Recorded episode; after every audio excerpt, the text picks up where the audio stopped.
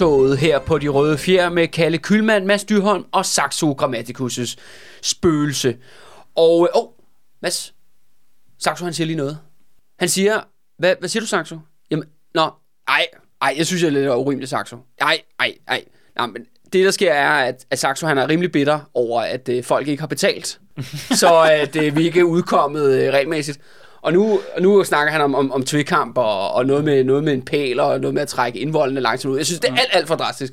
Men hør her, det er rigtigt nok. Vi har ikke lige været på, øh, ja, på, på feedet her i det sidste stykke tid. Men nu er vi altså tilbage.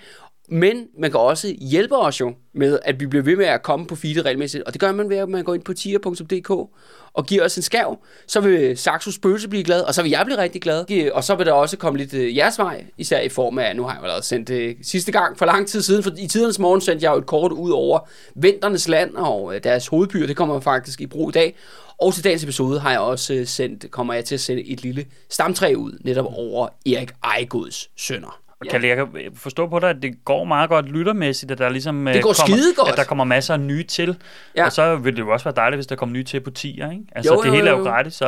Ja, det er jo det. Altså, det er jo også i forhold til de røde fjers placering, jo gerne op i nu, kan jeg jo godt sige med, med, med sikkerhed i stemme, altså har placeret sig op i top 10 jo. Mm af historiepodcast i Danmark. Og øh, det synes jeg selv er ret imponerende, når mm. det er bare den her, skal vi kalde det, en en halv mands operation her. Ej, en, en i en 8. del, En- kan en- en det ottende sådan. del.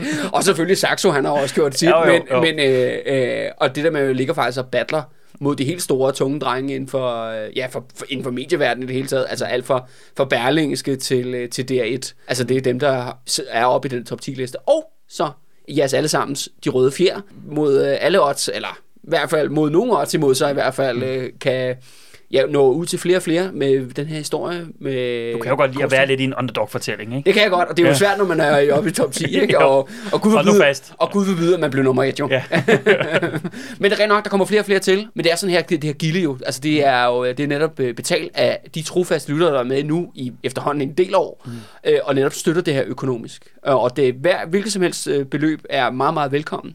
Øh, og jeg prøver også at give lidt, øh, lidt kærlighed videre den anden vej. Dem, der er, ligesom er på 10, det er jo også på sin vis de røde fjers indercirkel, mm. har jeg lyst til at sige. Men ved du hvad, Mads? Vi er jo ikke kommet for at danse, og jeg ser også, at, at Saxo han står og pisker og, og hopper over i, i kulissen, så vi må hellere se at komme i gang. Jeg tror ikke, han har været så tilfreds med den, den her tiggergang, vi lige har været ude i. nej, nej, nej, nej. Øh, det tror jeg bestemt ikke. Men ved du hvad, Mads, vi efterlod jo lytterne sidste gang på et endnu et, øh, hvad hedder det, dramatisk valg på Isøre Tinge i, i Odshavet i Sjælland. Netop hvor, fordi at Erik Ejegod, han er jo draget til det hellige land, eller han døde sådan set på vejen, og inden han tog afsted, der efterlod han sin søn, Harald Kesha vil Kesha, jeg vil, ja, Kesha, vil- ja, ja, Harald, Harald Kesha som sin stedfortræder, ja. øh, til at, ligesom at varetage kongegærningen. Men der er simpelthen et oprør under opsejling, og der er ligesom et showdown, der er ved at ja, ja, forme sig omkring det her øh, Isøre Tinge. Og, Du laver ligesom også nogle, nogle spor ud, kan man sige, omkring den her Harald Kesha. ja, ja, ja, Ja, man fik ja. da ikke en god følelse i maven, da du, Nej, da du, da nej. du ligesom forvarslede, hvad der skulle komme. Og det er jo det, hans, hans tilnavn betyder jo spydspids. Mm. Altså, eller spyd, alt efter, hvor, øh, hvad, hvad, hvad for en oversættelse. Og det her tilnavn, han har fået, så det handler noget om, at han sætter simpelthen folk på spyd. Okay. Altså simpelthen en brutalitet. Og det skal også siges faktisk, at Saxo her, og nu det, nu, det interessante ved vores historie nu, Mads, er, at nu begynder vi faktisk at komme ind i Saxos egen tid. Mm. Altså, godt nok er Saxo ikke i live, når vi bevæger. Nu har vi rundet år 1100, det er faktisk 1104, vi skriver nu. Øh, men øh, Saxos øh, bedstefar, og Saxos far er dreng i den her periode, så du ved, lige pludselig begynder det at komme meget, meget tættere på ham. Det synes jeg også, man kan mærke mm. i krønikeskriven, at lige pludselig går vi lidt ud af, hvad hedder det, over, altså du ved, sound øh, fortællinger og så videre, til det bliver lidt mere sådan konkret. Og den sidste tredjedel af værket, altså kongerne, altså nogle af de første i Saxos krønike, nogle af de første savnkonger har sådan en side. Mm. Der var det her, ikke? Nu er det sådan, at hver enkelt konge får jo nærmest sin egen bog, mm. sin egen roman. Og det er fordi, man kan godt mærke, at nu er man up to date med Saxos egen tid. Og det er også, at han er også på den måde meget mere involveret. Og det gør også, at hans dom over Harald Kesha er utrolig hård. Mm. Altså, det er godt nok, altså, der er mange voldspsykopater med i, i den tidlige Danmarks historie, men Harald her, han er åbenbart noget særligt. Mm. Og øh, Saxo, han bruger altså de her ord, han, han kalder ham Adeles hæslig, øh, afskyelig. Øh, han kaster al retfærdighed på møding. Han misbruger sin magt over undersånderne til de mest redselsvækkende plyndringer. Mm. ifølge Saxo. Men er der nogen, øh, øh, får vi nogle informationer om, hvorfor at det er netop ham, der bliver overladt magten fra Erik? Fordi det er jo Erik selv, da han tager afsted, der overlader magten Jeg på trods af mange Harald, advarsler, Ja. ja. øh, og, og folk, der er meget urolige ved det her valg. Mm. Men altså, udover at Harald er den ældste søn, det skal mm. siges, at, at det er en frillig søn. Altså, der er, hvem kender ikke moren, hun er en eller anden, af en, der var i øh, Erik Ejgods øh, harem der. Øh, han er bare den ældste søn, og dermed mener det er hans ret til at være stedfortræder. Ja, du og lytterne kan huske ham med Ramsey Bolton mm. fra, øh, fra Game of Thrones-universet, som i ja, korte træk jo, det er jo en karakter, der dukker op i, i Game of Thrones, og jo netop er en søn af en, en lord, men han er decideret psykopat. Mm. Altså som i sadist, som i han får nydelse ud af andres, øh, hvad hedder det, lidelse. Øhm, og sådan nogle karakterer findes jo også. Altså i den virkelige historie, ikke kun i, i fantasiens verden i Game of Thrones, men det findes altså også her i Danmarks historien. Tilfældigvis ender en magtfuld familie op med at have altså en vaskeægte sadist øh, seriemorder-agtig type i, øh, i familien. Og, og her er det ret katastrofalt, fordi det er den ældste søn af den afdøde konge, og dermed er han det naturlige valg mm. ved et kongevalg. Altså hvis man sådan skal følge traditionen, mm. som man jo ligesom har, ja, som er gammel, som man har i hvert fald etableret siden, at øh, ja, har Blåtand samlet skidtet i, i tidernes morgen. Ikke? Øh, og det er det, der er, ligesom er på spil her. Ikke? Mm. At, man, ja, at det lige pludselig er en, er en farlig person. Da de mødes der til, øh, på, på, øh, på tinge, der er der også en stor stemning mod Harald Kesha. Mm. Det er klart, at der er jo, altså på trods af det, og det er jo det, der sådan er lidt paradokset her, ikke? middelalderen er fyldt med voldspsykopater.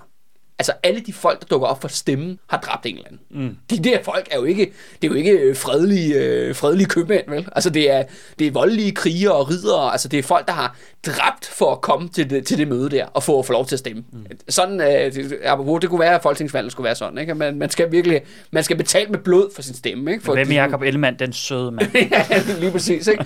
Og, øh, men, men de her dukker altså op, og de er, selvom de er, sådan, er en flok voldspsykopater, så er der mange af dem, som virkelig ikke har lyst til at blive regeret af heller. De ønsker netop et, et mere, kan man sige, et stilfærdigt valg. Og, det bliver, og der går man så her på det her øh, ja, kongevalg på Isøre Tinge her i 1104, der går man simpelthen med det, man vil kalde det mindste onde. Mm. Nils. Mm. Og hvem fanden er Nils? Mm. Jamen, Nils er simpelthen den sidste af Svend Estridsens sønnerne. Han er simpelthen en lillebror til Erik Ejegod. Vi snakker den femte Svend Estersen søn Ja, nu, ikke? du ved, da Knud den Hellige var kongen, der var mm. Niels nærmest et barn. Ja. Altså, altså så langt, og så, så mange sønner er der også, og så lang tid spænd er der også imellem øh, mellem sønnerne. Men Niels han er altså den sidste i rækken. Han har ikke, han har ikke været en stor kriger eller, eller noget som helst. Han har tilfældigvis bare ligesom blodet i orden. Mm. Og alt, alt indikerer, at øh, han er bare en, en, en mild og jævn fyr. Mm. Det er sådan, at Saxo øh, betegner ham. Han er en, en mild og en jævn mand, og, øh, og faktisk noget, øh, og han tager simpelthen det her valg med storm. De siger, de stemmer øh, Harald Kesha ud. Vi går sgu hellere med Niels. Og det første... øh, Tager valget med storm, eller altså, Ja. ja. Nå, nej. det lyder mere som om, at der er nogle, nogle fuldstændig bimlende psykopater på den anden side. jo, jo, lige præcis. tænker man, nøj, hvad ja. er Niels, ikke? Jo, jo, jo, jo, lige præcis. Hvad med Niels, ikke? Ja, Jo, det jo. er ligesom, øh, hvad hedder han, Søren Papes, den der opgangstid der, hvor han bare holdt fuldstændig kæft. Han sagde Ja. ja. ingenting, og så pludselig ja. stod det til 14 procent af stemmerne eller sådan noget, ikke? Ja, og det er jo, skal vi sige, det er jo, Ja. Niels er på mange måder Søren Pape, hvis Søren Pape havde holdt sin kæft hele vejen, ikke? Ja, og bare sådan, bum, nu har vi fået ham her, ikke? Han er sgu da meget fin, ikke? Ja, og Niels, han, øh, han viser sig netop at være en, en mild og jævn mand. Noget af det første, han gør, er, at han skærer ned på hirten. Det er simpelthen noget af den største nedskæring, man kan have i staten i middelalderen, det er at skære ned på sin hirt. Så han kun, Men du fortalte jo også tidligere, at det her med at få hirten på besøg var en kæmpe udgift. Ja, det er jo med mange hundrede mand, i hvert fald, ikke? Måske og de, tusind. Ja, de rejste bare rundt non-stop, ikke? Jo, jo, jo, jo, jo. Ja. Ja. Og han skal altså simpelthen hirten ned til syv mand. Ja, okay. Så det er altså en kæmpe nedskæring i, øh, hvad hedder det, i budgettet, og det er jo sådan set den voldelige magt. Men det siger jo også noget om, at Nils bare er en pisseflink fyr, at han kan nøjes med syv bodyguards. Mm. Altså, så er der fandme tillid. Mm. Altså til, til ham som monark og hans person og så videre, så videre. Altså på mange måder, så, øh, så bliver han faktisk, øh, han bliver en dundrende succes. Mm. Han bliver konge i 30 år, hvilket er skide godt gået i middelalderen. Mm. Normalt holder de altså omkring 10. Mm. Øh, hvis endda, endda endnu kortere i nogens, øh, nogens tilfælde. Ikke? Øh, men, men Nils er konge i hele 30 år, hvilket gør ham til en af de længst regerende monarker i hele middelalderen. Mm. Øh, og han er, har gennemført, han er også ret succesfuld. Han får gennemført øh, en, en rigtig masse ting i løbet af de 30 år, han er konge. Han får gjort det ligesom, han får ligesom close the deal med at gjort det Knud til helgen, altså storebror Knud. Han bliver til Knud den hellige. Han får også gennemført, at den her tiende skat bliver, bliver indført, så man skal betale tiende til kirken. Så det ligesom også ja, boostet kirkens økonomi og sat det på skinner, og vi betaler, og der, ja, jeg gør så ikke. Men der er nogle folk derude, der betaler kirkeskat, mm. og det kan de så takke, øh, tak Nils for. Mm. Det kommer simpelthen, øh, kommer simpelthen her. Det andet er også, han får også ligesom, øh, ja, lukket den her aftale i forhold til, at lave det her ærkebispesæde i Lund, mm. som vi også havde i spil i forhold til Knud den Helliges øh, episode. Og det sidste er også, at han får indført sylbat for de gejstlige. Uha. Og det er jo så her, hvor at Nils på mange måder fremstår jo som middelalderens øh, svar på Anker Jørgensen. Mm. Altså den her elskelige lille mand, som, øh, som ingen har noget, altså som alle var sådan, ej, han er sgu da flink nok, han er sgu god nok, ja. og sådan noget. Ikke? Økonomien ligger i ruiner, men hvad fanden, ikke? jo, jo, jo, men, fanden, men han er god nok, ikke? Vi, vi stemmer på ham, ikke? Altså han, han er skide god. Han er på Sydhavn, ikke? Øh, jo, og, og, det er tydeligt, at der er virkelig, altså, der er mange, der godt kan lide Nils. Han har stor fredelig, ja. øh, stor folkelig øh, appel. Det betyder selvfølgelig, at Saxo, he hates his fucking guts. altså, han er ikke lige Saxos kop te. Øh, Saxo lige pludselig fletter en historie ind om, at, at Nils åbenbart har haft en søn. Han har altså to sønner, skal det siges. Den ene hedder Inge, og den anden hedder Magnus. Ham der Magnus, han bliver vigtig. Men Inge, han bliver åbenbart øh, trampet ihjel af en meget aggressiv hest, da han er barn. Han har en søn, der hedder Inge, Ja, der bliver trampet ihjel. Ja, der hedder Inge, ja. okay. Jeg tror, det der med mænd, der hed Inge, det var sådan en norsk psykose, men de har det simpelthen for Ja, os. men det, der er altså en Inge her, men, Ja. men altså, han er, altså, han er 12, ikke? Og, øh, og det, der sker, er, at han skal, han skal ud lære at ride, mm. øh, eller endda måske lidt yngre, 10 år, ikke? Han skal lære at ride, og så er der en vild hest, øh, ligesom den får ham af, og så tramper hesten bare ham i ansigtet, mm. så der bare er fuldstændig ud over det hele. Og Saxo, Det er på, på mange måder ekstremt middelalderagtigt, ikke? jo, jo, jo, jo, men det er også det der med, det, det sjove ved den historie er, at, at hvad, hvad, skal det, hvad skal det nytte? Eller forstår du, hvad jeg mener? Hvor, hvor, jeg har det bare sådan sagt, hvorfor er det, du giver mig det her information? Hvad er det, jeg Ja. skal bruge det her til? Mm. Fordi han, han svælger i det. Ja. Han bliver bare sådan, ja, så ham der Ingemann, så de der lille lortebarn, ikke? Så røg han bare af, og så tre hesten, der bare tramper ham i ansigtet, ikke? Og bare bliver ved, ikke? Og jeg har det bare sådan, det virker som om, du virkelig har et problem med Nils. Ja. Altså sådan en personlig plan. Og der er jeg bare sådan, Saxo, er det er det, der celibat der? Mm. Er, det- er det det, der er dit problem? Fordi altså, Saxo er jo munk, og, øh, og det er jo så Nils, der får indført ingen hanky-panky. Altså, jeg ved ikke, om det er, om det er derfor, men det virker som om, han virkelig har en, en, mm. et horn i siden på ham. Også det der Men med, kan det, ikke, kan det ikke også have noget med, med, med den senere affølge? Altså med den bo- borgerkrig, der er Ja, nært men- forestående, hvor at en af spillerne er i familie med Niels, så på den måde kan du ligesom... Altså, jeg ved ikke... Forstår, Jo, jo, jo, jeg altså, forstår godt, Forstår hvad du, hvad jeg vil hen med det? Altså, Men det, nej, men det er mere den her med, fordi at Saxo på mange måder har en, et, et meget nuanceret blik faktisk på Nils og Magnus. mm, Der bliver også nemlig positive sider hivet frem med dem. Men vi svælger altså lige den her døds, dødshistorie på det her barn med Ja. ja. den her hest. det er da fordi, han er blevet op- kaldt Inge. Altså, ja, ja, nå, nå, ja, det kunne sagt, du godt se, der er et eller andet helt galt jeg, her. jeg, jeg tænker bare højt, ikke? Ja. Ja. Og, og, og, det, og det sjove er, jeg har virkelig også, øh, siden vi, øh, vi sås øh, sidst, Mads, eller siden vi sad sidst her foran mikrofonen, jeg har virkelig tænkt over det der med, at at der findes jo forskellige sådan, og det er sådan 1800-tals ting, ikke? At folk der ligesom, der, jeg så en statue på Frederiksborg, øh, slot. Der er en, der har lavet nogen, der har lavet en statue af Saxo som munk. Jeg viste dig den der, den der gamle Saxo, den der vi bruger her, mm. her på showet, den fra 1898, hvor han er portrætteret som sådan en gammel vis, lidt troldmandsagtig karakter, og den der statue, der vi var sådan en klog munk, der sad bøjet ind over skriveriet. Mm. Og jeg bare sådan, jo mere jeg har læst Saxo, mm. jo mindre passer det der billede for mig. Altså med den her lidt vise, ædle akademiker, mm. øh, som sidder ligesom og arbejder, han higer og sy, øh, søger i tunge bøger eller gamle mm. bøger. Ikke? Sådan, sådan virker det ikke. Altså, det virker pænt meget, som om man er mega op at køre. og, øh, og det virker også mega, som om man virkelig svælger i blod, øh, og også lidt seksuelt, ikke? Altså, hvor han siger, ah, det er noget gris, men nu skal du høre. Ja. Ikke? Altså, det er jo noget fy men nu skal du høre, ikke? Ja. Og, og, og han virker fuldstændig bim, bimlende gal.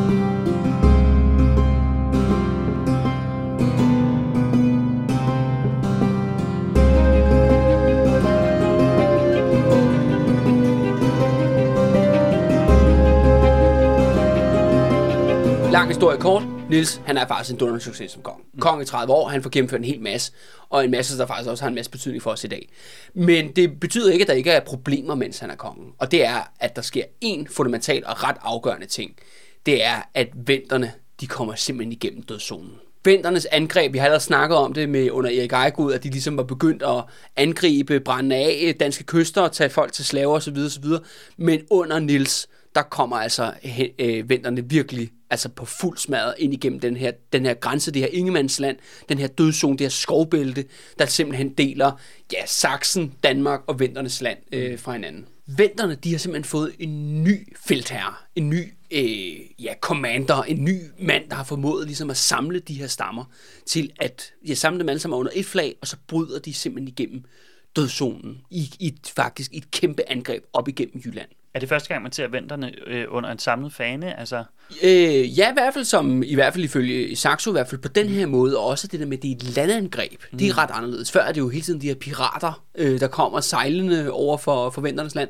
Men nu er det faktisk decideret en, en her, der samler sig og bryder sig igennem dødszonen. Og det begynder jo virkelig sådan, ja, uhyggeligt ved, at, øh, at folk begynder at forsvinde. Altså på den danske side af dødszonen, der er sådan en stadholder i Slesvig, som er jo det sydligste af Danmark, men også er en form for grænsepost. Ikke? Det er det yderste. Det er landet op til dødszonen, så det er jo også sådan et, et hårdt militariseret område, fordi man jo konstant er under truslen for, hvad der kommer ud igennem dødszonen. Ja, både af venter og monstre og det slidende, hvad der nu ellers gemmer sig derinde.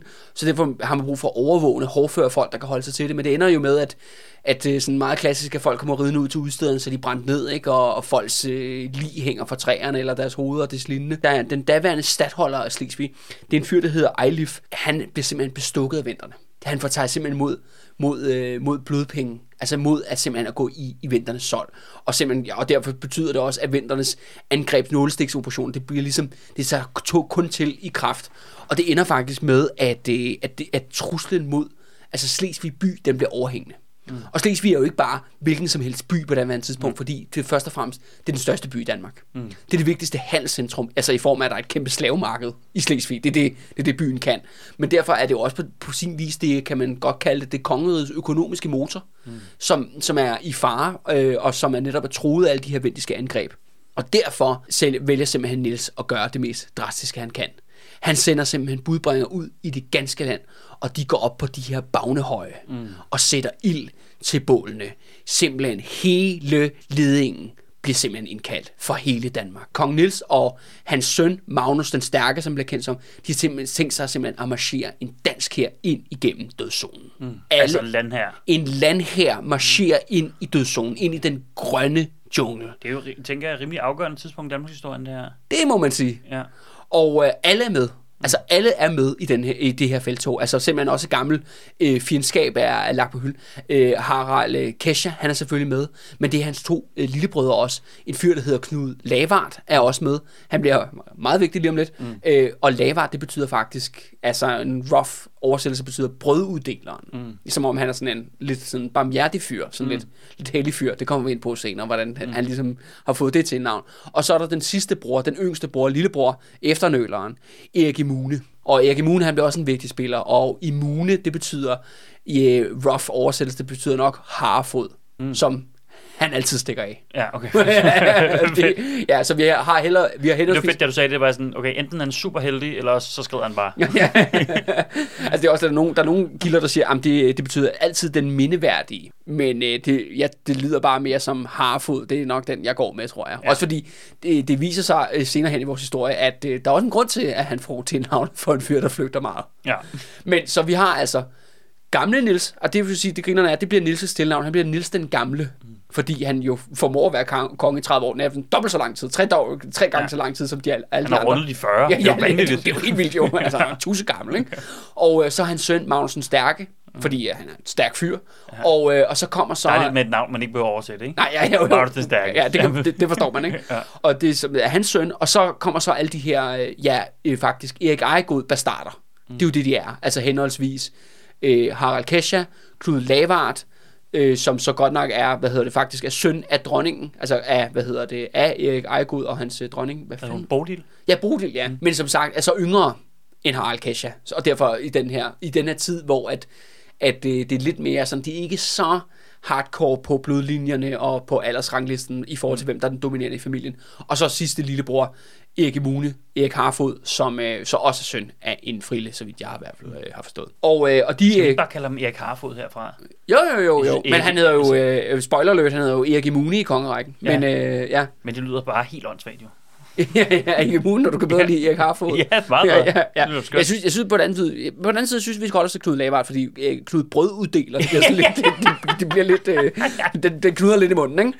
Jo, klart. Og, og, det skal og sige, i hovedet. Og, ja, ja, og det skal siges, at, uh, at uh, hvis folk er forvirret nu omkring uh, familierelationerne, så er det jo netop det her med, at folk, der støtter partier, de får altså også et, et stamtræ mm. i, den her, i den her ombæring, uh, så man ligesom kan have styr på, hvem der er i familie med hvem. Mm. Men det er bare for at sige, alle der er vigtige, mm. alle der er relevante fra Danmark her i starten af 1100-tallet, de er altså med i den her kæmpe danske her, den største her i mands minde, der simpelthen marcherer ind igennem dødszonen. Skal vi fandme nakke nogle venter? Mm. Nu skal det være slut. Venternes land, det skal simpelthen brændes af. Jeg tænker da også, man skal vel tilbage til øh, togterne til England, før man kan øh, sammenligne med et eller andet. Altså i forhold Ja. til at samle en, en, en, en, en dansk her. Ja, på det, i den her størrelsesorden, ja. Hvor alle mand simpelthen er, er med. Som jeg sagde før, det der med, at vi begynder at nærme os Saxo vores egen tid.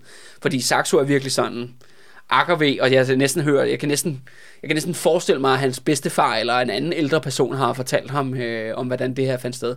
Fordi han, som, som, øh, som Saxo siger, at de bedste krigere, ikke, det er A-holdet, der simpelthen skal afsted. Alle, og de er faktisk forenet mm. nu. Altså, de, også, de har Harald Kesha med. Mm. Han kan nok dræbe en vinter eller to. Ikke? Altså, det, det, det, det lover godt. Ikke?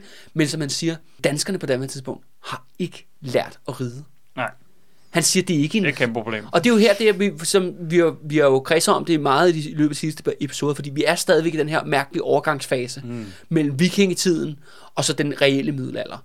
Og nu, altså, vi har fået celibat for helvede, men mm. det lugter rigtig meget middelalder nu, men der er altså en ting, der mangler, og det er altså de her tunge ridere til hest. Altså mænd i fuld ringbrynje plade, hele, hele baduljen, der simpelthen kommer ridende som, øh, som hvad hedder det, tanks i fortiden, og bare mm. kommer til at trumle alt og alt over. Sådan er det ikke. Det her, det er altså en traditionel vikingehær. Især hvis du skal være overlegen over for de her hedningestyrker, ikke? Jo. Altså det er jo det, også det, der traditionelt hele tiden bliver overmagt. Det er, når, når de her kristne nationer, eller sådan de civiliserede nationer kommer, ja. så deres ligesom tegn, det er, at de kommer rullende med de her Ja, tunge ridere. tunge ridder, ja. ikke? Og det, Og det bliver det jo helt op til, når spanierne går i land i, i Mexico og Sydamerika, ikke? Altså Jo. så kommer, så kommer de tunge her, ridere. Ja, Ja. Og det skal også siges, at øh, på trods af jo, at øh, muslimerne kommer til at jo ende jo med at vinde krigen i det mm. hellige land, altså det den, de, den del af korstoget dernede, mm. der er, hvis der er noget saracenerne, som de bliver kaldt på det mm. tidspunkt, frygter mere end noget andet, så er det altså en tempelridder Ja. i tung rustning, der mm. kommer altså simpelthen bulrende som et, øh, ja de ved jo så ikke, hvad et tog er, men mm. det, det er tungt, og det kommer imod dem, ikke? Altså, og, og, det, og det er- de færreste hære, der kan stå så over for sådan et direkte kavaleriangreb. Mm. Men det mangler simpelthen her, fordi vi er stadigvæk er så tidligt i Danmarks historie, mm. at det ikke er formet nu. Så de, øh, altså, de sejler med langbåde, alle samles i Slesvig, men så marcherer de krafteddermame på traditionel vis. Altså det er noget med, hvis du har set Vikings, wow, shield wall, ikke? det der med, hvor de bare alle sammen kaster deres skjold op, og de har nogle spyd med. Og det bliver katastrofalt, da den her gigantiske danske her marcherer ind i den der massive jungle, den der urskov, som er dødszonen.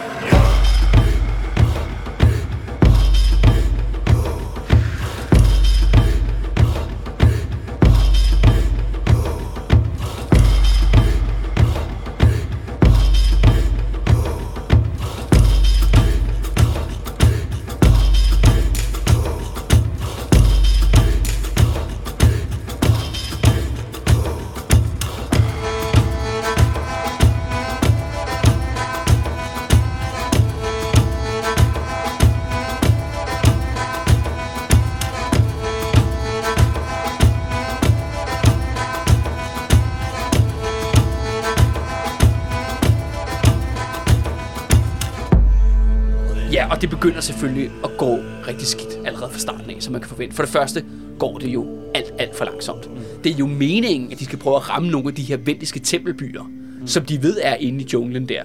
Men øh, de hænger jo fast mm. i den her massive underskov og moser og åer og det lignende, og ja, massiv krat, de skal hugge sig igennem. Og, og så møder de jo mærkelige stenformationer, gamle egetræer, alle mulige sådan spooky ting, ikke? Mm. Altså, og, og de Der render ud- en her der på hjemmebane, jo, ikke? og her, den kommer vi til, men det er jo bare det der med at komme ind og så møde vinternes små lokale guder og ånder mm. rundt omkring, ikke? Og det der med, at de, mm. du, du skal forestille dig de her mænd, der hugger sig igennem en massiv øh, hvad hedder det, skov, og lige pludselig står der en eller anden lysning, hvor der så hænger heste og mennesker mm. for egetræer, som de har offret til, ikke? Fordi de offrer jo mennesker og levende ting i vinterne til deres, til deres guder.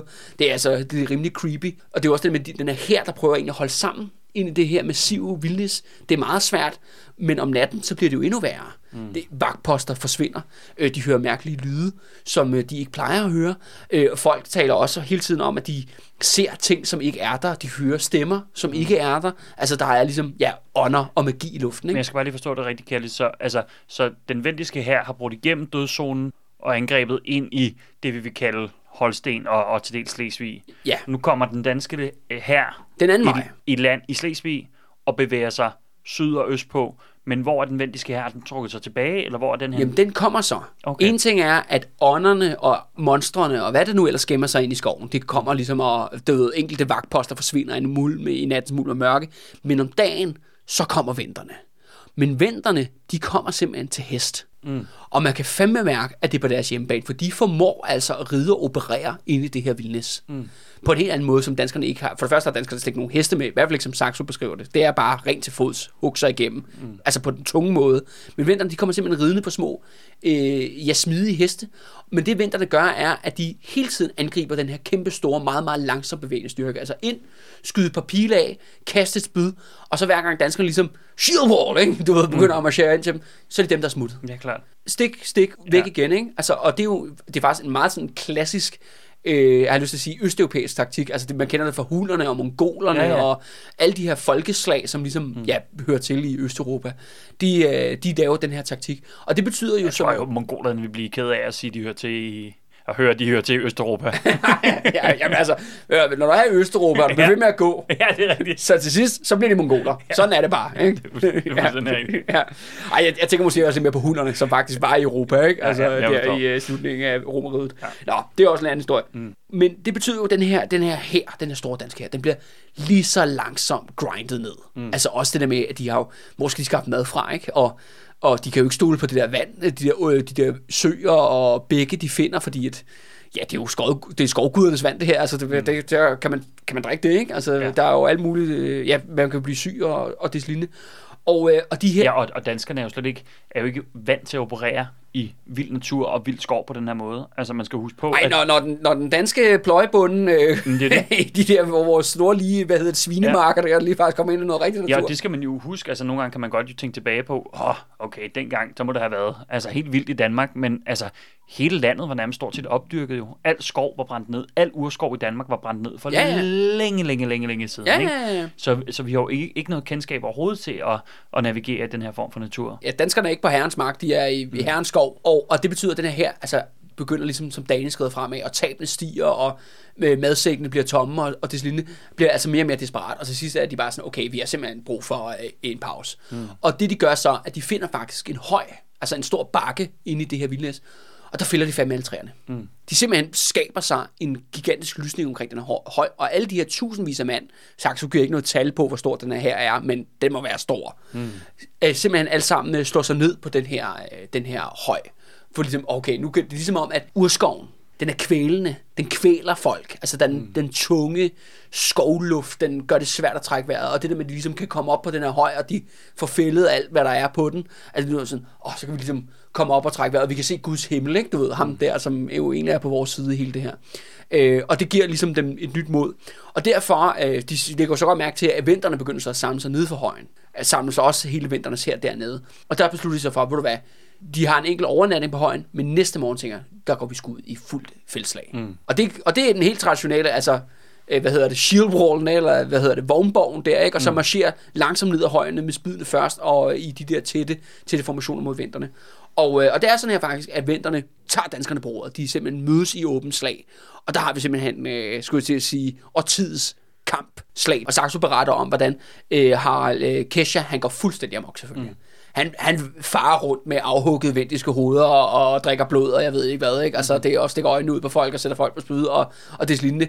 Øh, Lige indtil, at han bliver åbenbart, øh, vinterne, de, de gennemborer ham med flere spyd, men han dør ikke. Altså, han, men han bliver simpelthen så såret, at han ikke kan kæmpe mere. Mm. Så bliver simpelthen nødt til at, vi bliver simpelthen nødt til at hive vores monster ind i buret igen, ikke? Altså, ja. ud med ham igen. Og selv Knud Lavard, som er jo noget mere anden type end, end storebror Harald, der, han er jo en... Han er lidt brød med, ikke? Øh, ja, jo, lidt. Nej, men det skal også siges, at Knud er jo meget sådan en forfinet mand. Ikke? Han er jo også, øh, hvad hedder det, han øh, er kendt for, at han går i tysk modetøj og sådan noget. Han er en belæst mand, har også været ved den tyske kejsers hof. Han er, sådan, han er mere sådan europæer, end han, han måske mm. egentlig er dansker.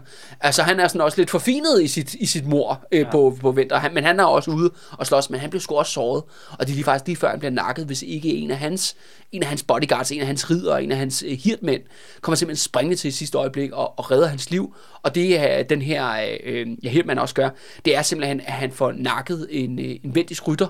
Altså simpelthen en mand, der til, på jorden, der dræber en, en rytter til hest, og får, øh, får simpelthen kapret den her hest, og så smidt Knud Lavard op på hesten. Mm. Så han kan simpelthen ride ud af, af slaget. Slaget ender lidt uafgjort, men venterne kommer også lidt stærkere ud, og det er især det her det vendiske rytteri, mm. der ligesom gør det afgørende, at de har de her heste, mm. de kan sætte ind i, i det her slag.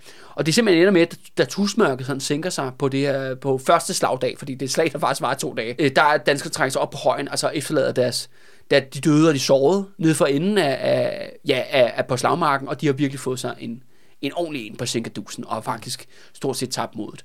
Og der i natten mulm og mørk, ikke? og så skal man huske på, så kommer jo alle skovens væsener ud igen, mm. og begynder at spise lig, og hvad de nu gør, ikke? Altså, øh, og, og danskerne er virkelig, altså, ja, de er ikke kun fysisk et mørkt sted, de er også mentalt mm. et mørkt sted. Og hvad gør man i sådan en situation? Jamen, så kaster man sig selvfølgelig ned på sine bløde knæ, og begynder at bede et fadervor mm. eller to, og simpelthen beder intensivt om et, øh, om et mirakel. Fordi det, de siger, enten så går vi til grunde alle sammen, ja. her i urskoven, her i dødszonen, eller også så kommer altså ham i det høje, ham, Gud, hvor Gud fader der, og Jesus og hvad de nu ellers sidder, og Knud den Hellige, han er jo også, mm. øh, han er også kommet deroppe ikke, i klubben. Mm. Nu, det er nu, de ligesom skal bevise deres værd, og de lover faktisk alle danskerne, at de har tænkt sig at, at faste tre gange om året. Mm. Hvis, uh. ja, ja. Og, og, og, og, når en middelaldermand opgiver, ja. hvad hedder det, at spise svinkød, ja. så ved du godt, at nu så er det for real, ikke? Altså, og det er også det der med faste, det er jo, så spiser man bare fisk i stedet ja, ja. for. Så det er jo ikke, for det er jo, det er jo, det er jo, hvad hedder det, det er jo vegansk jo, som, ja. vi, som vi ved jo.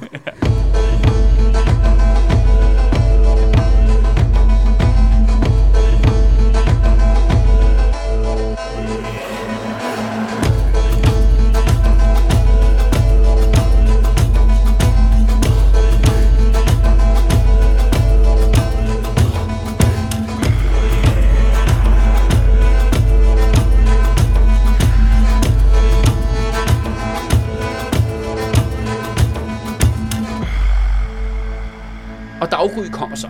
Solen stiger op, og, og der er det sådan her, selvom man har bedt til hele natten, så er det ikke fordi, man har fået noget klart signal øh, for ovenom, at øh, ved du hvad, I skal bare gløbe på i, på dag to. Og folk faktisk beslutter sig for, at øh, de bliver simpelthen nødt til at prøve at stikke af mm. for højen. Men det er sådan her, at lige snart de kommer ned fra højen jo, så er urskoven der igen. Det her massive vildnis. Så det, det gør, er jo, at danskerne, den danske her mere eller mindre går i opløsning. Og det, der hurtigt bliver sådan til en, måske en kontrolleret retræte, bliver hurtigt til en meget, meget vild flugt. Mm. Og det gør altså, i stedet for, at det bliver enkeltindivider og grupper af mænd, der simpelthen løber alt, hvad de kan, og prøver at komme igennem urskoven ud til kysten. Fordi den danske flåde, den der har sejlet til Slesvig, den følger ligesom med ude på kysten, og de ved, den er derude sted, så det gælder om at komme ud på en sandstrand, mm. simpelthen, og, og simpelthen vinke de der skibe ind, så man kan simpelthen øh, komme væk. Og det er klart jo, at venterne og monstrene og skovguderne og alt det andet, de har selvfølgelig a field day hvor de selvfølgelig jagter og nedlægger så mange danskere i den her vilde flugt øh, som overhovedet muligt. Det er et mirakel, at der så få af de her centrale spillere, der ender med at dø. Ja, det må man nok sige. Ikke? Altså, ja. så også af selvfølgelig, at både Harald og Knud der, de, øh, de ligger såret et eller andet sted ja, ja. I, baggrunden. Ikke? Ja. Men jo, jo, gamle Niels og, og Magnussen Stærke og Erik ja. Harfod der, de, øh, ja. de er stadigvæk ude at fægte ja. med, mod, mod venterne i det her vilde, vilde mareridt tilbage igennem urskoven. Ikke? Ja. Men ved du hvad, Mads? Så kommer de så ud til vandet. Her bryder faktisk nogen øh, når kommer ud til vandet, og der ser de det. Det er ikke Gandalf og uh, The Riders of Rohan. Nej, det er simpelthen skåningene, der kommer ind. Nej, sejlen ind i bugten. Ja, hvem skulle have set det komme? Hvem skulle have set det komme? Simpelthen, øh, man har manglet øh, simpelthen folkene fra Skåne, men de kommer simpelthen ja. sejlende ind på deres langskibe. Ja, de er også altid forsinket. De er altid forsinket Skåne, men ja. nu, nu er de her, og ja. de er her simpelthen for at redde dagen. Ja. Og, og, og Skåning, de springer selvfølgelig i land og siger, hvad så, hvad så bro? Skal, ja. Skulle I have en hånd eller hvad? Ikke? Nu, ja. nu er vi her, ikke? Nu er østdanskerne, vi er her nu til at, ligesom, at, at holde styr på de der vinter. Og det giver selvfølgelig danskerne nyt mod. Og det vil sige, i takt med, at herren kommer ud til kysten og ser, nu er Skåning her, flåden er her, så videre, på et nyt mod, og så vender de om. Og så sker der så det jo, at, at venterne jo selvfølgelig kommer ud til sidst med deres rytteri, men der er danskerne klar mm. med en, ja, selvfølgelig spydende først, og, øh, og de der vendiske ryttere der, de, øh, de bliver selvfølgelig fuldstændig øh, hugget til blods på den her, den her ja, massive øh, siv, hvad hedder det, række af spyd, de møder ud ved den her strand. Det er da også en, en fatal fejl af venterne, at de angriber dem på åben mark på den måde på en strand. Altså. Det er terræn, de kender, ikke? Og det, det, de kæmper, ikke? Og det er også det der med, at de, de ser jo deres, deres gamle langskib med draghovedet, ikke? Ja. Sådan, oh, det er noget, vi kender, ikke? Det, er, det er ja. ligesom oldefar den, ikke? Ja. Altså, så det er... og, og det gør jo ligesom det, det nyt mod, og de der, det vendiske rytteri bliver simpelthen splittet, og de trækker sig så tilbage. Og der beordrer Nils og Magnus der selvfølgelig fuld angreb, og danskerne er bare sådan, nu er det fandme payback time. Ja. Det er faktisk mirakel, at man faktisk har fået hivet mirakel ud af røven i sidste øjeblik, og nu kan man vende slagets gang, og nu kan vi fandme dræbe alle de ventere, der skal til. Men så sker der så det, Mads, at de kommer marcherende ind i urskoven, og så marcherer de ikke blot ind i urskoven, de marcherer også direkte ud i mos. Ja, fedt. de kommer direkte ud i mose hængedøn, kommer i vand til knæene, og den danske her går selvfølgelig fuldstændig i stå, og begynder at hænge fast, og så vender venterne selvfølgelig om. Og de her danskere, som bliver fanget ude i det her mose og hænger fast i alt det her mudder, de bliver simpelthen slagtet som kvæg. Mm. Det bliver simpelthen massakre. Redde hvad redde kan.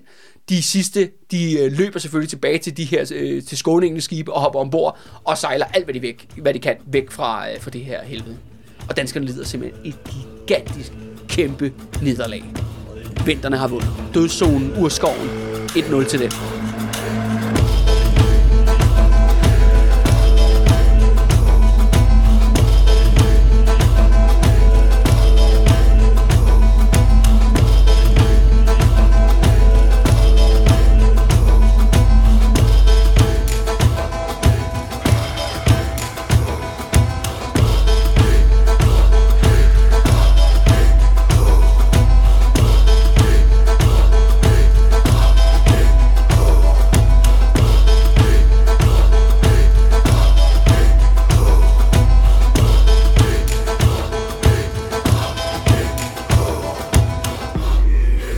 Urskoven har et den danske her op, og øh, det betyder, at der er ikke nogen her til at forsvare resten af Danmark. Den er simpelthen blevet knust ind i urskoven, og nu angriber, nu sætter øh, vinterne deres, deres både i søen, og de kommer simpelthen sejlende op ad langs de danske kyster og begynder simpelthen at brænde og plyndre alle steder. Mm. Og igen, Slesvig ligger nærmest, altså selve byen altså, og landsdelen ligger simpelthen åben for angreb. Der kommer simpelthen vinter ind alle vegne. Og det fede er så Saxo her, han øh, klassisk, sige, klassisk Saxo-stil, så bliver han selvfølgelig voldsomt paranoid. Øh, han siger jo så også, det er jo sådan, det er jo den her situation, hvor, hvor landet stander i våde, ikke? Altså, hvor man virkelig, nu er der ikke nogen, der har tænkt på Holger Danske endnu, eller, eller han, øh, han, ja, den myte er ikke blevet opfundet endnu, men det er sådan en karakter, man har brug for. Men der siger han, at i den her situation, der dukker selvfølgelig alle de hemmelige fjender op. Det ved, alle den der, de der naboer, vi aldrig har kunnet stole på, ja. de viser sig selvfølgelig deres sande ansigt i den her krigssituation, og viser sig, at de nogle nidinge, som man ikke kan stole på. Og hvem er så det, han taler om her? Jamen, det er selvfølgelig friserne. Uh. og det er holstenerne. Og det er ditmaskerne. Ja. Ikke, som bruger det her, den her, det danske kollaps, det, det danske sårbarhed, til simpelthen at, at stjæle og plyndre. Og øh, Saxo har en lang beskrivelse af, at de her folk, øh, de her hemmelige fjender, de er åbenbart øh, vildt gode til at stjæle, eller åbenbart har meget, meget tid. For det, de gør, er, at øh, de simpelthen graver tunneler ind i folks huse, for mm. at bestjæle dem. Det virker som utrolig meget arbejde, at skulle grave tunneler ja, ind til folk. Ja, nok bare gå ind hoveddøren og hugge Ja, også betragtning af sådan, en, sådan et middelalderhus. Ja. Det kan man så godt. der kan man så godt gå igennem væggen, altså hvis, hvis man vil. Altså, det, det, det, tror jeg på, at man kan. Altså, det er jo ikke fordi, så godt materiale er det skulle ikke tale om. Brug fem dage med sådan en, med en TSG eller et eller andet. ja, ja, bum, her er vi. Ikke? Og giv os øh, skulder, eller vi nakker. Ja, Men, men, det, men Saxos point, det er bare, at det totale, det totale anarki, det breder sig. Ja. Og, øh, og de, der, altså, de her andre folk, som man skal huske på, bebor Danmark øh, jo på daværende tidspunkt, altså friserne ude ved Vadehavet, og det samme gælder jo egentlig også øh, dit maskerne og Holstener, de er også i det samme område. Man kan sgu ikke stå på folk. Ja. Øh, og de bruger jo selvfølgelig den her lejlighed, den her svaghed, til at øh, berige sig selv. Og her, da det ser allermørkest ud, Mads, der har vi jo brug for en held. Mm. En frelser. Hvem kan det dog være? Hvem, hvem, tager, hvem tager den her udfordring op? Hvem, hvem viser sig at være vores frelser i den her situation? Jeg tænker ikke, det bliver Nils. Det bliver ikke Niels den gamle. øh, det bliver heller ikke hans søn Magnus den Stærke. Nej, det bliver selvfølgelig manden, som deler brød ud. Mm. Det bliver selvfølgelig Knud Lavard. Mm. Det er ham, der simpelthen griber teten. I den her den mørkeste stund, der opsøger Knud Lavard øh, Nils og siger, gør mig til stadholder af Slesvig. Men der er Nils sådan her. Stadholder i Slesvig, det er jo en dødsdom. Det er det værste job, du kan tage lige nu. Mm. Altså for det første, der var ham der, uh, Eilif der, som var jo forræder, han er selvfølgelig blevet nakket og ud med ham, men det betyder, at posten som stadholder er åben, altså dig, og der er ikke nogen, der vil tage den. Vinterne har vundet, uh, det er som om, at dødszonen den breder sig, altså det, træerne ukrudtet, det breder sig simpelthen fra dødszonen op, uh, hele vejen op til Slesvig by. Det er en fuldstændig kaotisk situation nede ved grænsen. Det er simpelthen en, hvis du tager det, det job, du har ikke en chance. Mm. Du kommer til at fejle. Men der er det sådan her, at, at Nils giver Knud Labar den her position. Og hvorfor gør han så det? Jamen det er jo fordi, at Nils ved godt, at den dag han dør, og han er jo den gamle, han er jo 40, mm. og dermed øh, nærmest med det ene ben i graven. Mm. Det er jo sådan her, når Nils skal dø, så kommer der til at være et nyt kongevalg. Mm. Og der er det selvfølgelig, at Nils' søn, Magnus den Stærke, han er selvfølgelig på valg. men alle kan melde sig. Det vil sige, at Harald Kesha kan melde sig. Mm. Men nok mere oplagt er det nok, at Knud Lavard, han kommer til at melde sig. Mm. Og Knud Lavard er jo noget af en anden støbning, øh, Magnus den Stærke. Fordi det er sådan her, at, at som sagt, Knud Lavard er en fyr, der har brugt tid nede hos den tysk-romerske kejser nede i Tyskland, så han kommer hjem, og han stinker udlandet. Ikke? Han har fint tysk tøj på, han kan tale latin. Det, og det er et stempel, vi kender, ikke? Jo, jo, jo. jo. Når du har været på den tur, så ved vi godt, hvad der venter. Ja, jo, jo, jo, lige præcis. altså, han er en verdensmand, ikke? Ja. Han har international udsyn, han har alle mulige nye idéer, han virker, og han er en, en vældig stærk politisk leder. Han er dybt invo- øh, allieret med hvideslægten, mm. den mest magtfulde slægt på Sjælland. Han er blandt andet, øh, ja, han har været øh, opfostret der, han er vokset op blandt, øh, blandt viderne. Og så når man så kigger på Niels' søn, Magnus den Stærke, som selvfølgelig er en stærk fyr, men hvis, øh, hvis Knud Lavard er for de københavnske salonger, så er Magnus den Stærke for Døllefjælde Musemarked. Mm. altså, han, han er simpelthen dansk bunderøv ja. med stort B. Altså, han er netop, han har sgu ikke været på en eller anden lækker ud, udlandstur, mm. og, og set det store Europa, og oplevet, hvordan man ligesom laver en ordentlig politisk rænke nede i det tyske. Nej, nej, han har bare været herhjemme i den danske pløjemuld. Mm. Og øh, hvor Knud er, han er eksotisk veltalende, har mange penge, øh, har mange magtfulde venner, så, øh, så Magnus, han, han kan løfte tunge ting og kaste med dem. Mm. Ikke? Det, det er det, han kan. Ikke? Ja. Og, og, og Nils han kigger, han kigger på sin elskede søn, og han kigger på sin knap så elskede nevø, og øh, han tænker, uha, hvem kommer til at vinde det valg? Ja. Og derfor tænker han, ved du hvad, du får lov til at få den der post mm. nede i Slesvig. Du får lov til at slå dig selv til blods, kammerat, mm. på den post. Det er simpelthen, han er sat op til at fejle. Ikke? Mm. Men Knud Lavard, han griber simpelthen den her udfordring med begge hænder. Ikke? Det er sådan, get rich or die trying. Mm. Det er virkelig, det er den mentalitet, han kommer med, da han træder ind i det her, i det her job. Og på papiret, der virker det totalt umuligt. Han kommer ned i en totalt kaotisk øh, situation nede i Slesvig. Men for det første, Knud har penge. Og det gør, at han kan hurtigt få opbygget ligesom en ny her. Og det er jo det der med, at man ikke kan... Det kan godt være, at alle dem, der man sætter bålene på højene, altså ledningen kommer ikke, fordi ledningen er død, der ligger en og rødner ind i urskoven, men man kan altid købe folk i det fremmede jo, og, og Knud har jo masser af kontakter i tyske til at hive soldater ind, så han får ligesom en styrke op og stå. Og så er det så et andet spørgsmål, hvordan fanden får han bugt med, ja, der er sådan to udfordringer, hvordan får han bugt med dødszonen?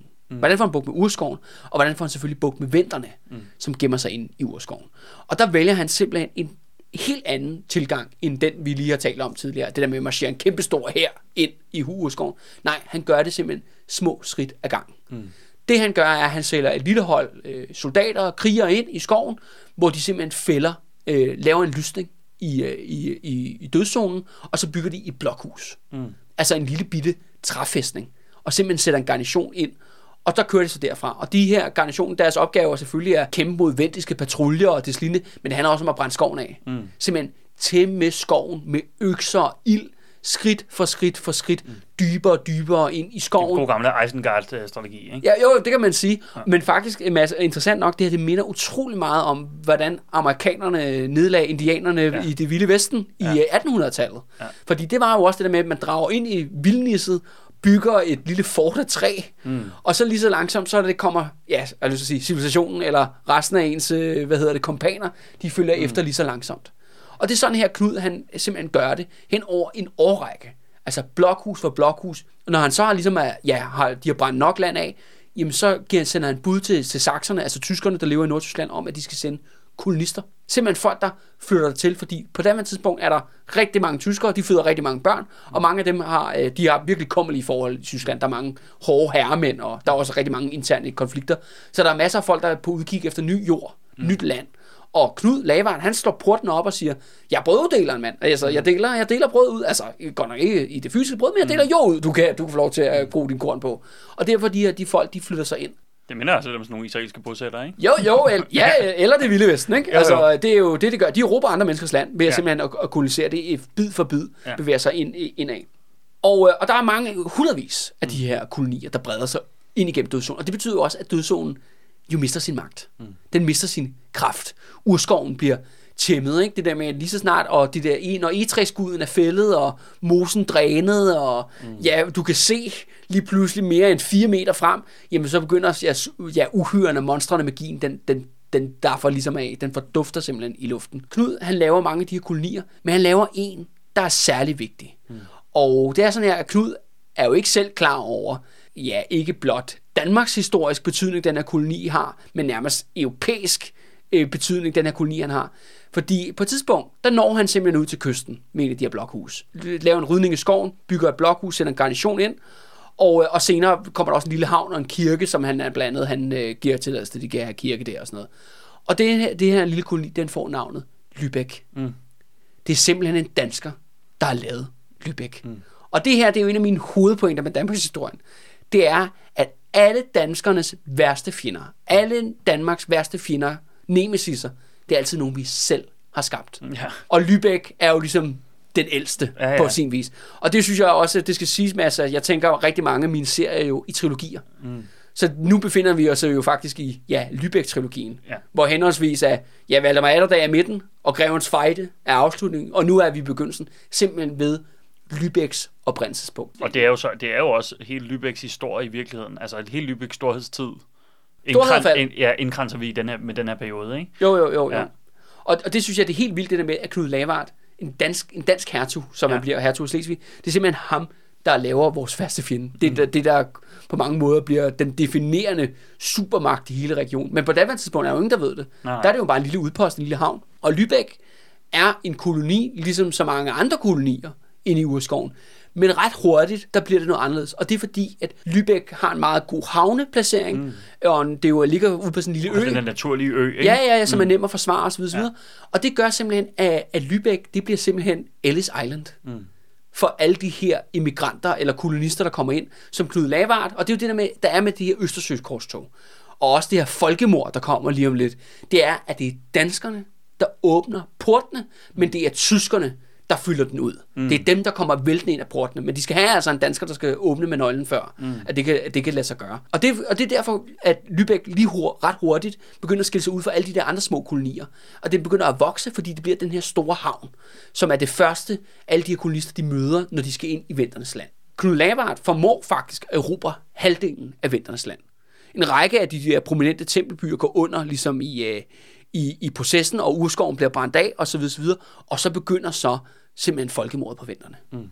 Og det er en kombination af øh, tvangskristning, altså de bliver tvangskristnet simpelthen med sværet, og hvis de nægter, så bliver de dræbt. Men, men øh, noget, der sådan lige undrer mig en lille smule, mens du fortæller det her, Kalle, ikke? det er, at vi har jo lige haft det her kæmpe slag, Ja, Hvor det har altså ven- været 10 år før, 20 år før. Ja, ja. men hvor venterne har vist, at de har kunne samle en styrke og kunne være ekstremt stærke over land. Altså, hvordan tillader de det her, den, den her langsomme overtagelse af deres land, hvordan tillader de det, det at ske? Altså, hvad, hvad, Jamen, hvad siger jamen, om kilde, det? altså, jamen, jeg har også, hvad hedder der, er, der findes en, en holstensk kilde, mm. som, som snakker faktisk om, at Knud Lavard har oprettet Lübeck og sådan noget. Ikke? Øh, og de er jo begge to meget spar, sparsomme med deres information. Ja. De Jeg forklarer forstår det faktisk... godt, hvad jeg mener, at det virker underligt, at det Ja. med, okay, Danmark kommer med en her, og de får smadret, ikke? Jo, Okay, og nu laver de bare sådan noget, okay, ikke? vi bygger en fort her, bygger et fort her, stille og roligt brænder jeg skov ned og sådan noget. Hvor er den her hen? Altså, er det fordi, at det venter nu ikke længere kan samles under et flag? Er der nogle interne stridigheder, eller hvad, hvad er det, der gør, at de ligesom ikke, at de ikke slår tilbage? altså kilderne beretter, og det er jo det, så de er meget uenige om, hvordan det foregår, men ham med Henrik, som jeg nævnte, den, hendi- den vendiske herfører, han slår selvfølgelig med Knud Lavard. Og, og de kæmper så alle mulige, at du forstår, i stedet for et stort slag, så udkæmper ja. de mange hundrede små, ofte Ja. omkring de her blokhusområder, de her lysninger i skoven. Men Knud Lavards reaktion på altså vinternes angreb og hele det her battle, det er simpelthen folkemord. Mm. Og det siger Saxo også, det er altså med blod og med ild. Jamen, modstand ophører, når der ikke er flere fjender at dræbe. Ja. Altså, når der ikke er flere kvinder og børn. Og det er simpelthen, det er en lang, sej kamp. Hvor hans konklusion og danskernes konklusion, og det bliver jo så også sakserne og tyskernes konklusion, det er, de må bare alle sammen dø. Ja, og, Venterne giver og, ikke der op. bliver, og der bliver, jeg tænker også, der bliver ved med at komme altså, reinforcements til danskerne og tyskerne jo. Ja. Altså, det er ligesom sådan en udtømmelig kilde, hvor venterne er et meget begrænset område, men som heller ikke har en central magt, som de har en gang vist, at de kan mobilisere en samlet her, men de har jo ikke vist det før, og måske kommer de heller ikke til at vise det siden. Ikke? Så, så det der med, hvis, der, hvis danskerne og tyskerne kan blive ved med at sende folk, ja. Og kræfter og penge ind i det her foretagende, fordi der er så kæmpe stor interesse for Og det er jo også det, Knud Lavard er netop ja. bongperls med den tyske kejser. Ja. Og det vil sige, som du lige selv pointerer, Mads, ikke? der er unlimited funding, der mm. er altid nyt. Altså, det kan godt være, at eventerne har udryddet en hel koloni. Dræbt mm. kvinder og børn, sat deres øh, hoveder på pæle. Der kommer bare et hold til. Mm. Og det er jo det samme måde, indianerne blev knækket på i Ja, Nord-. Nord- Sydamerika. Ikke? Mm. Fordi den hvide mand, eller nu venter der så også hvide, men den hvide mand, mm. Han blev ved med at komme. Ja. Og det er jo det der med, at de er jo decentrale, og, det, øh, og ham her, Henrik, han samler så mange ressourcer, som man kan, men tre af de her vendiske stammer, de går simpelthen under. Altså dem, der er simpelthen er tættest på Danmark. Mm. Og det vil så også være de her øh, centrale te- tempelbyer, som Oldenborg, Oldenborg øh, og det der Rastenburg, og faktisk øh, Mecklen, øh, Mecklenburg, Mecklenborg. Mm. De områder, de går simpelthen under, og de her vendiske folkeslag, deres kultur, deres religion ophører simpelthen. Altså de heldige af dem, det er jo deres kvinder, har jeg lyst til at sige, så bliver, så bliver, så bliver trælle, så bliver sexslaver. Altså forstår man, at deres gener kan så på en eller anden mærkelig måde leve videre i næste generation. Men de facto ophører de med at eksistere. Mm. Og det, går, og det går relativt hurtigt. Og det er jo ikke fordi, at Knud Lavard dem, det er jo ikke fordi, de har en gaskammerpolitik mm. på den der måde. Men det mindste form for modstand, så dræber man simpelthen alle mændene. Og drengbørn. Mm. Kvinderne og pigerne, slaver, solgt, fragtet på den anden, ikke på den anden side af jordkloden, men fragtet langt væk. Mm. Og man simpelthen, når man finder et tempel, når man finder et egetræ, når man finder en stenformation, ryd lortet. Mm. Fæld det. Simpelthen riv deres kultur, deres alt fra hinanden. Og det er jo det der med, at når man kører igennem det her landområde, som er virkelig dødssyg østtysk provins, mm. hvis man nu skal befinde sig på de kanter i dag, den verden der, mm. vinternes verden, den findes ikke mere. Nej. Du kan ikke engang, det er meget, meget svært at finde spor af den, mm. og de er der ikke. Altså, de, de, der bor kun tyskere der så langt øjet rækker ind, så du støder på polakkerne, ikke? Altså mm. over den anden ende. Ja, ja, men det er jo, altså, det er jo ligesom, hvis du rejser rundt i Danmark. Altså, du finder heller ikke spor af vikingetiden. Nej, nej, nej, nej, nej, nej. Altså, du kan gå, gå lang tid rundt i lejre, ikke? Uden, jo, uden at du finder nogen vikinger. ja. ja, ja. Saxo kalder det jo korstog. Hmm. Det var et straight up, uh, hvad hedder det, folkemords uh, koloniseringsprojekt, uh, kan man sige. Altså, det minder mere, på nogen måde minder det mere om noget mere moderne, så du, mm. du sagde, snakke selv om Israel, ikke? Mm. Altså, det, end det faktisk egentlig gør om uh, noget, vi forbinder med korstog. Men Saxo kalder det altså korstog. Mm. Og det betyder jo så, at han Men har det ikke nogen elementer for korstogene? Altså, kommer der ikke kristne folk med, som etablerer kirker? Fuldstændig. Og jo, jo, jo, men det, men det er jo det med, men det er jo ikke omvendelse. Nej. Det er udryddelse. Ja. Det er det her i starten. Ja, ja, ja. ja. Altså, det er simpelthen, det, det er et straight up genocide, det er straight up folkemord, ikke? Altså, ja. og etnisk udrensning. Og, og de venter, der kan, de flygter selvfølgelig længere øst på. Ja. Men det skal også siges, at Knud Lavard ikke Europa hele vinterens land. Han Europa halvdelen. Mm. Men så sker der noget på hjemmefronten, betyder faktisk, at, at resten af vinterne, de får ligesom et pusterum. Og også ret vigtigt for vores historie, det er at forstå, at Ryggen er ikke faldet. Øh, Akrona der, mm. der er altså Svantevit, han øh, og, og de der magiske heste, mm. de regerer altså stadigvæk på ryggen. Ja. Og Stettin, den store tempelby, helt mod øst, og hvad, hvad hedder det, Jomsborg og alt det der, eller Julin, som, som Saxo kalder det, det er stadigvæk i vinternes hænder. Mm. Og derover der er urskoven stadigvæk. Men altså, Knud Laveren har fået brændt sig et ordentligt hul på landkortet her. Og dødszonen, som vi har snakket om i de sidste fem episoder, eller, eller deromkring, den er nu forsvundet. Mm. Og, øh, og, den, og med dens forsvinden, så bliver skoven også mere åben, forstår du, hvad jeg mener. Skoven kan, man ved nu, at skoven kan besejres, og man har en model for, mm. hvordan man besejrer skoven fremadrettet. Ja. Så Knud Lavard, han lærer altså noget at være med på Nilses katastrofale feltog der mm. til, øh, til, øh, ja, til Vinterland. Ja, og han fortryder heller ikke sin, øh, sin post der med at tage øh, stadholder-chancen i, i Slesvig. Nej, nej, han står jo mega styrket. Ja, ja. Altså, og der er jo, hvis, hvis der var altså før stod valget mellem de københavnske salonger og Dølfjælde Muse, mm. men nu er det sådan helt sikkert københavnske salonger, der kommer til at vinde det her kongevalg. Altså, ja. Magnus er virkelig bagud på point i den interne politiske magtkamp i Danmark.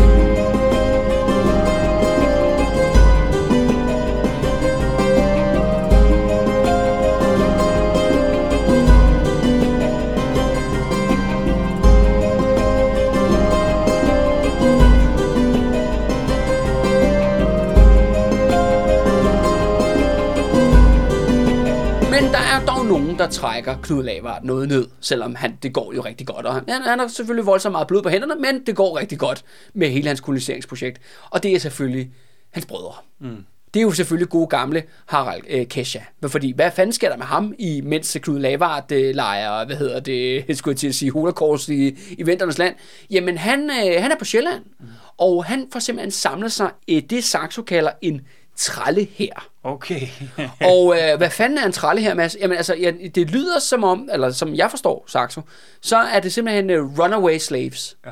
Altså simpelthen slaver, som ikke gider være slaver mere, og de kan simpelthen opsøge, det, det, hvis det Robin Hood, hvis Robin Hood var voldspsyko, altså var ond, ikke? Altså det, det, det, det, det scenarie, vi har simpelthen her. Og han står simpelthen shop op inde på midten af Sjælland, hvor han bygger sig en form for, for fæstning, en borg, jeg tror, som jeg forstår den, at den er træ Mm. Så det er sådan lidt en midlertidig størrelse. Men er ret tæt på Roskilde. Og der begynder simpelthen Harald at plyndre hele Sjælland.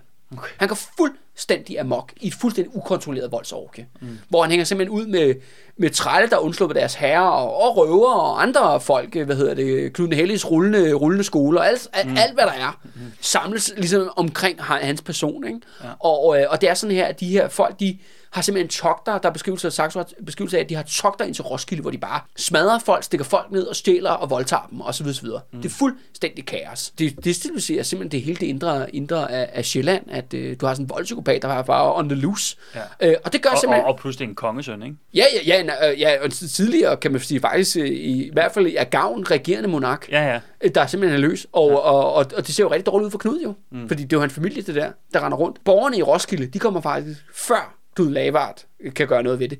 For de får simpelthen nok af det her, det her røvertog, der foregår. Så de hyrer simpelthen en fyr til at bekæmpe øh, Harald der. Simpelthen med ondt skal ondt bekæmpes, kan man sige.